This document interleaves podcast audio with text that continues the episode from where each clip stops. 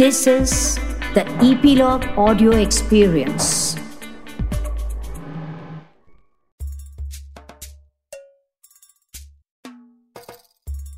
Sheikh Chilli के गुदगुदाते किस्सों में से आज हम सुनेंगे कहानी, बीमार दरांती दरांती मतलब होता है घास काटने का औज़ार, जिसे हम इंग्लिश में कहते हैं सिकल तो सुनिए मस्त कहानी बीमार दरांती। शेख चिल्ली की माँ गाँव के रईस घरों में इधर उधर के काम करके अपनी आजीविका चलाती थी। बेटा शेख, उन्होंने एक दिन सुबह को कहा, देखो, मैं फातिमा बीबी के घर उनकी लड़की की शादी की तैयारियों में मदद करने के लिए जा रही हूँ। अब मैं रात को ही वापस लौटूँगी। हो सकता है कि मैं शायद अपने लाडले के लिए कुछ मिठाई वगैरह भी साथ में लाऊं। फातिमा बीबी बड़ी दरिया दिल औरत है बेटा, तुम दरांती, घास काटने का औज़ार लेकर जंगल में जाना और वहाँ से पड़ोसी की गाय के लिए जितनी हो सके उतनी घास काट कर ले आना इंशाअल्लाह आज हम दोनों मिलकर काफ़ी कमाई कर सकते हैं। देखो, अपना वक्त बर्बाद मत करना और ना ही दिन में सपने देखना। तुमने अगर सावधानी से काम नहीं किया तो तुम्हें दराती से चोट भी लग सकती है। आप मेरे बारे में बिल्कुल भी फ़िक्र ना करें, अम्मी जान, शेख ने उन्हें आश्वस्त करते हुए कहा। और फिर वो खुशी खुशी दराती लेकर जंगल की ओर चला।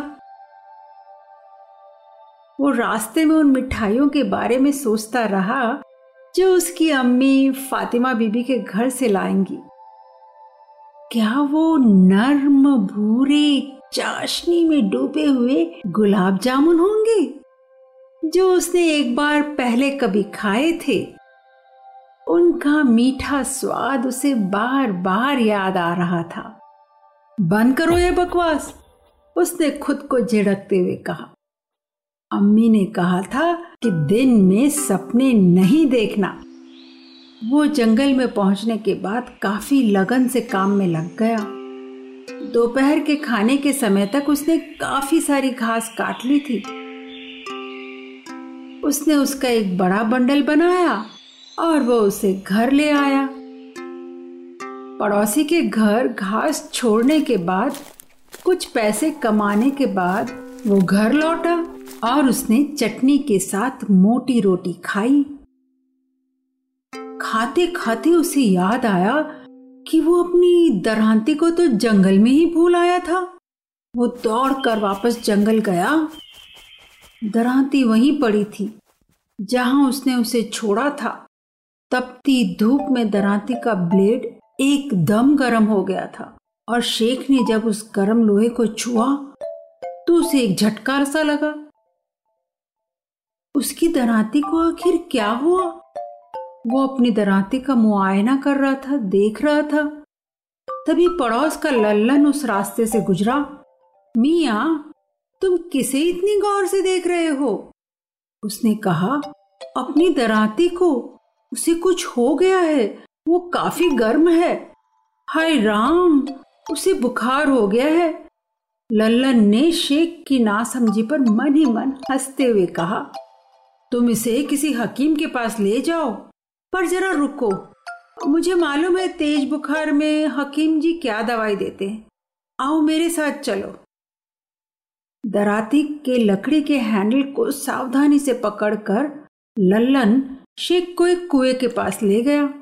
वहाँ उसने दराती को एक लंबी रस्सी से बांधा और फिर उसे कुएँ के ठंडे पानी में लटकाया। अब तुम इसे इसी हालत में छोड़कर घर चले जाओ, उसने शेख से कहा। अब तुम रात होने से पहले आना, तब तक दराते का बुखार उतर गया होगा। यकीन करो मिया, उसने ज़ोर से कहा, बुखार का सबसे अच्छा यही इलाज है।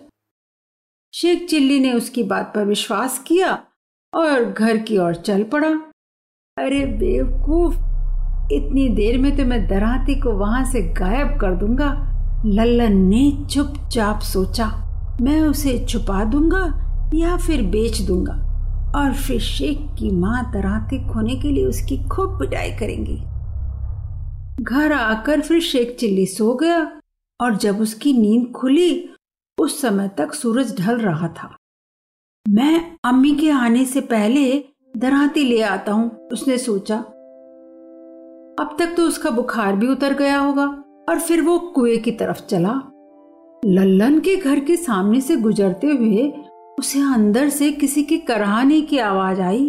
शेख अंदर गया।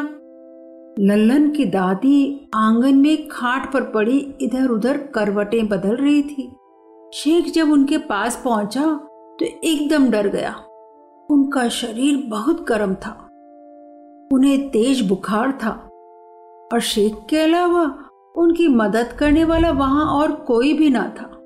परंतु अब लल्लन की बात से शेख को तेज बुखार का सही इलाज पता चल गया था। शेख ने बूढ़ी औरत को सावधानी से अपने कंधे पर उठाया और फिर वो कुएँ की ओर बढ़ने लगा। मिया, तुम लल्लन की दादी को कहाँ लिए जा रहे हो? एक पड़ोसी ने पूछा, इलाज के लिए? शेख ने जवाब दिया, उन्हें तेज बुखार जो है, उस समय लल्लन और उसके पिता बूढ़ी दादी के लिए दवाई लेने हकीम के पास गए हुए थे। जब वो घर वापस पहुँचे तो उन्हें बूढ़ी दादी को नदारत पाया। दादी कहीं थी नहीं। जब वो बूढ़ी दादी को तलाशते हुए इधर उधर भटक रहे थे, तब उन्हें वही पड़ोसी मिला जिसने शेख चिल्ली से पूछा था, लल्लन को जब पूरी बात समझ आई तो उसके होश उड़ गए। वो दौड़ता हुआ कुएँ के पास गया और उसके पीछे पीछे उसके पिता भी दौड़े।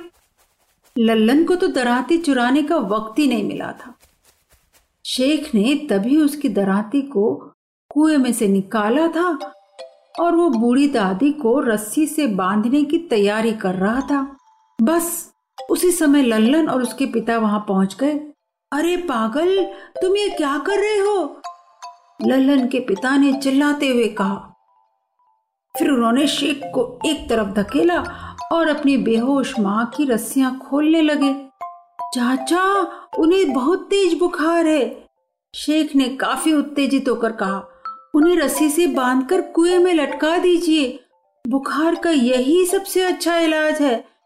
लल्लन ने ही मुझे बताया है। लल्लन के पिता अपने लड़के की ओर चीते की तरह झपटे। तुमने ये क्या नई खुराफत की है? वो चिल्लाए। मैं तुझे बाद में सबक सिखाऊँगा। अगर तुम्हें अपनी जान प्यारी है तो फ़ौरन अपनी दादी को घर पहुँचाने और हकीम को लाने में मेरी मदद करो।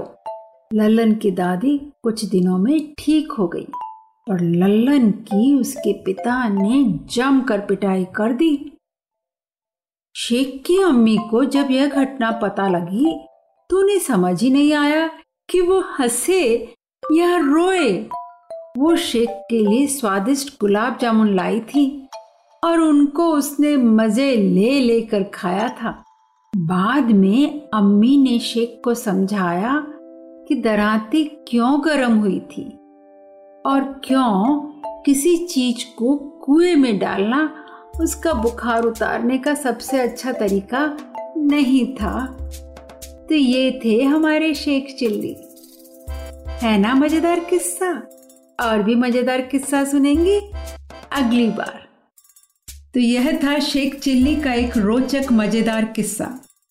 इसी कड़ी को आगे बढ़ाते हुए जल्द ही लेकर आऊँगी एक और मनोरंजक किस्सा, मस्त मौला शेख चिल्ली का। अपनी फैमिली और फ्रेंड्स के साथ इन गुदगुदाते किस्सों का भरपूर आनंद उठाने के लिए हमारे साथ जुड़े रहें और नई कहानियाँ सुनते रहें। ईपीलॉग मीडिया वेबसाइट द्वारा आपके सभी फेवरेट पॉडकास्ट स्टेशन पर।